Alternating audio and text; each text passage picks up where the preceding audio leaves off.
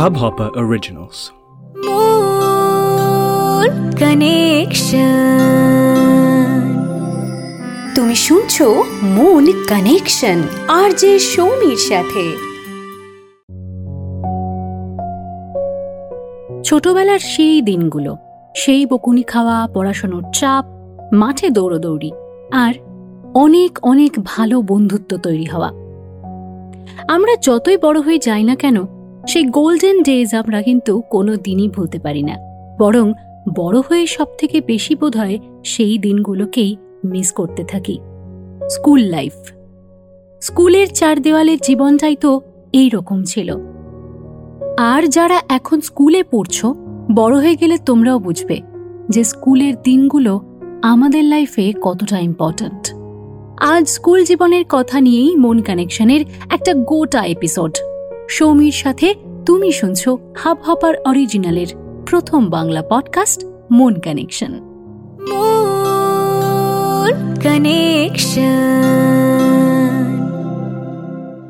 বন্ধুত্ব হল যে কোনো সম্পর্কের ফাউন্ডেশন না আমি শাহরুখ খানের স্টাইলে বলতে চাইছি না যে পেয়ার দোস্তি হ্যায় কিন্তু বন্ধুত্বের গল্প বলতে শুরু করলে আমাদের তাকাতেই হবে স্কুল জীবনের দিকে। সেখান থেকেই তো শুরু হয় বন্ধু পাওয়ার গল্পগুলো। সেই বন্ধুদের সাথে মারামারি, চুলোচুলি পর্যন্ত হতে পারে, কিন্তু তারাই আবার খারাপ সময়ে হাতটা শক্ত করে এসে ধরে।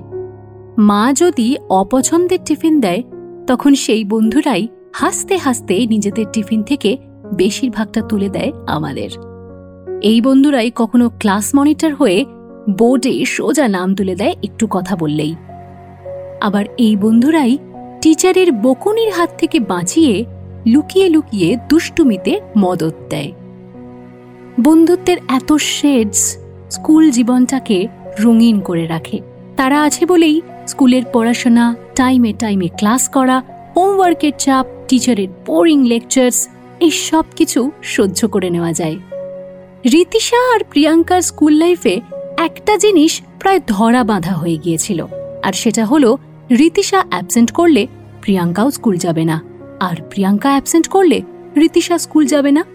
আগের দিন হোক কিংবা ওই দিন। ফোন করে আগে জেনে নিত যে দুজনেই স্কুলে যাচ্ছে কিনা। সবাই জানত যে এই বেস্ট ফ্রেন্ডস দুজন একে অপরকে ছাড়া অন্য কারোর পাশে বসে ক্লাস করে একটুও খুশি হয় না। একবার টিচার ইচ্ছে করেই রীতিশাকে প্রিয়াঙ্কার পাশ থেকে উঠিয়ে অন্য আরেকজনের পাশে বসিয়ে দিয়েছিল। সেদিন ওরা টিচারকে কিছু বলতে পারেনি ওদের কষ্টটা। তখন ক্লাস এইট। একটু একটু করে অনেকটাই বড় হয়েছে ওরা। চুপ করেছিল।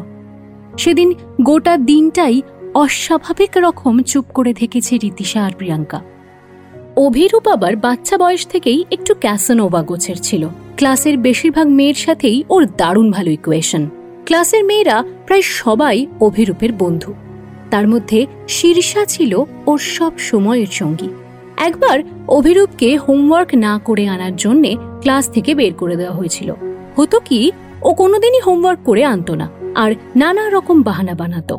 তো একদিন টিচার আর টলারেট করতে না পেরে ওকে ক্লাসের বাইরে বের করে দিল আর স্ট্রিক্টলি বলে দিল যে টিফিন টাইম এলেও সে ঘরে ঢুকে টিফিন খেতে পারবে না। অভিরূপ একা একা শাস্তি পেয়ে বাইরে দাঁড়িয়ে আছে। আর শীর্ষা তার বেস্ট ফ্রেন্ড এই অবস্থা দেখে শেষমেশ সাহস করে লুকিয়ে লুকিয়ে নিজেই টিফিনটা নিয়ে চলে গেল অভিরূপের কাছে।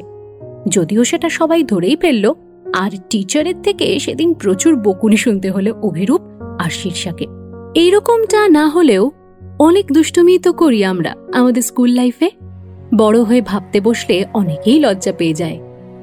আর ভাবতে থাকে যে, আমি এই রকম ছিলাম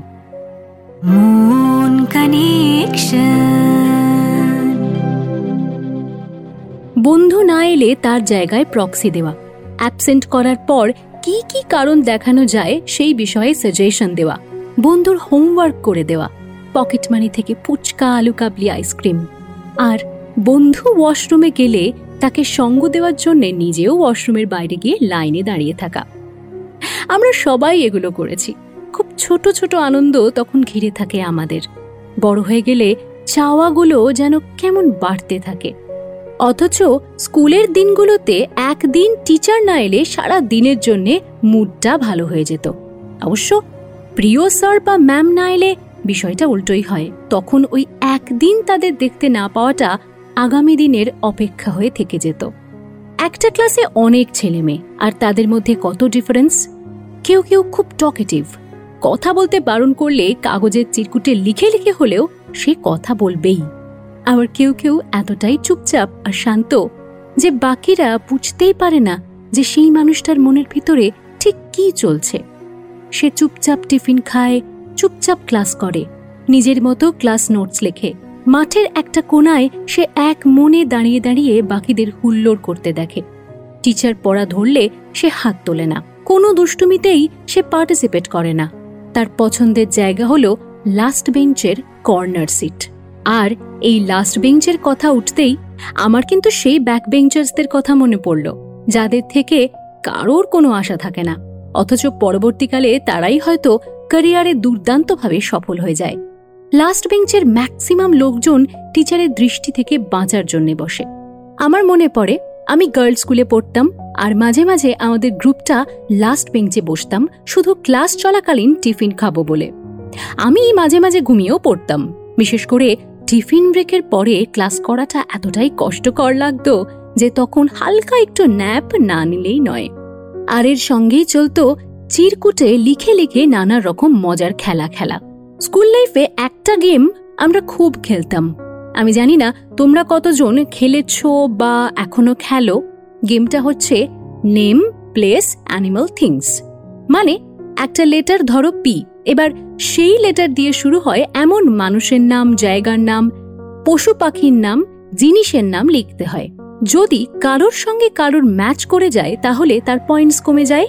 এইভাবে একের পর এক লেটার নিয়ে এই খেলাটা চলে। যত ইউনিক জিনিস লিখবে, ততই পয়েন্টস। আর একটু বড় হওয়ার পরে যখন জীবনে ক্রাশ, লাভ এইসব শব্দগুলো চলে আসে, তখন তার সঙ্গে সঙ্গে আরেকটা খেলাও চলে আসে, আর সেটা হলো প্লেমস। ক্রাশ পাত্তা না দিলে স্কুলের দিনে প্রিয় বন্ধুই তখন কাঁধ। তার দুটো ভালো কথাতেই তখন কাজ হয় ম্যাজিকের মতো। এইসব করতে করতেই কখন যে আমরা বড় হয়ে যাই বুঝতেই পারি না। স্কুলের দিনে আরেকটা বড় পাওনা হলো বন্ধুদের সাথে এক্সকারশনে যাওয়া। কতটা কি আমরা শিখি সেটা সত্যিই ডাউটফুল কিন্তু অভিজ্ঞতার ভাণ্ডার কানায় কানায় পূর্ণ হয়ে যায়। আর এক্সিবিশনগুলো যেখানে আমরা নিজেরা কিছু না কিছু বানাতাম আর প্রেজেন্টেশন দিতাম দিন রাত জেগে সেই সব বানানো। বাবা মায়ের হেল্প নেওয়া, নতুন নতুন জিনিস শেখা, এমনই একটা টেনশন উত্তেজনা, আনন্দ, সব মিলেমিশে থাকতো সরস্বতী পুজোর সময়তেও। এত বর্ণময় এই স্কুলের জীবন। হয়তো অনেক কিছুই বাদ পড়ে গেল। সেগুলো তোমরা শেয়ার করো। কমেন্ট করে জানাও তোমার স্কুল জীবনের বন্ধুত্বের গল্প। আর এখন মন কানেকশনে পড়ব তোমার পাঠানো প্রবলেম মেসেজ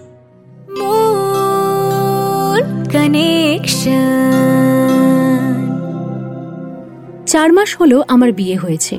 আমার হাজবেন্ডের সাথে আমার প্রেম করে বিয়ে। কিছুদিন হলো খুব লেট করে বাড়ি আসে। বাড়ি ফিরেও আমার সাথে ঠিক করে কথা বলে না। ল্যাপটপ নিয়ে বসে যায়। উইকেন্ডে কোথাও ঘুরতে যাওয়ার কথা বললে রাগ দেখায়। অনেক অশান্তি করলে তারপরে কাছাকাছি কোথাও সিনেমা দেখতে যাই আমরা। সিনেমাটা একসঙ্গে এনজয় করি না দুজনে। ও ওর মতো চুপ করে থাকে। দেখা হয়ে গেলে সোজা বাড়ি চলে আসে। কোনো ডিসকাশন করে না সিনেমা নিয়ে। আমি কিছু খেতে চাই কিনা সেটা পর্যন্ত জিজ্ঞাসা করে না। আমার মনে হয় আমি ওর সঙ্গে থেকেও একা। এবং এটাও সন্দেহ হয় যে ও অন্য কারোর সাথে সম্পর্কে জড়িয়ে পড়েছে কিনা। আমি এখন কি করব দিদি? প্লিজ হেল্প দেখো, এটা একটা অবশ্যই বড় প্রবলেম এবার কি কারণে হচ্ছে সেটা যতক্ষণ না তুমি ওর সাথে কথা বলবে, ততক্ষণ বুঝতে পারবে না। হতে পারে কাজের চাপে থাকে, হতে পারে জীবনে বোর্ডম ফিল করছে, অনেক কিছুই এখানে কারণ হতে পারে। তুমি ওকে ডাইরেক্টলি জিজ্ঞাসা করতে পারো, অথবা তুমি ওকে নিজেই একটু ইগনোর করে দেখো। দেখো যে তোমার কোম্পানি ও চাইছে কিনা। কিছুদিন একটু নিজের মতো থাকো, নিজের মতো সিনেমা দেখে এসো বন্ধুদের সাথে। দেখো যে তোমার হাজবেন্ড কীভাবে এই বিষয়টার উপর রিয়াক্ট করছে। ওর মনের মধ্যে যেটা রয়েছে, সেটা তোমার কাছে কিন্তু পরিষ্কার হওয়া খুব দরকার। দরকার হলে ওকে একটু সারপ্রাইজ করো। ধরো, বাড়িতেই একটা ক্যান্ডেল লাইট ডিনার অ্যারেঞ্জ করলে। অবজার্ভ করো যে তোমার হাজবেন্ড বিষয়টাকে ঠিক কীভাবে নিচ্ছে। ও তোমার সঙ্গ কতটা এনজয় করছে সেটা তোমার কাছে ক্লিয়ার হয়ে গেলে তুমি তোমার কষ্টটা ওকে নিশ্চয়ই বুঝিয়ে বলতে পারবে। ওকে? তুমিও তোমার লাইফের প্রবলেম আমার সঙ্গে শেয়ার করো, মন কানেকশনের ইনস্টাগ্রাম পেজে মেসেজ করে। পেজটা ফলো করো আর সঙ্গে ফলো করো মন কানেকশনের Facebook page. Mon Connection M O N C O double N E C T I O N R hub hopper অ্যাপে মন কানেকশনকে সাবস্ক্রাইব করতে কিন্তু একদম ভুলবে না। আগামী শুক্রবার ফিরে আসছি মন কানেকশনের আরও একটা এপিসোড নিয়ে টিল দেন নিজের মনের যত্ন নাও আর শুনতে থাকো সৌমির সাথে মন কানেকশন মন কানেকশন আর যে সৌমির সাথে মন কানেকশন इस हब हॉपर ओरिजिनल को सुनने के लिए आपका शुक्रिया अगर आप भी अपना पॉडकास्ट लॉन्च करना चाहते हैं तो हब हॉपर स्टूडियो वेबसाइट पे रजिस्टर करें और एक मिनट के अंदर अंदर अपना खुद का पॉडकास्ट लॉन्च करें। यही नहीं स्टूडियो देता है आपको पूरी आज़ादी कहीं भी, कभी भी अपना पॉडकास्ट लॉन्च करने की सिर्फ़ तीन आसान स्टेप्स में। तो साथ में अपना पॉडकास्ट शुरू करने के लिए तैयार just hop on Hubhopper simply content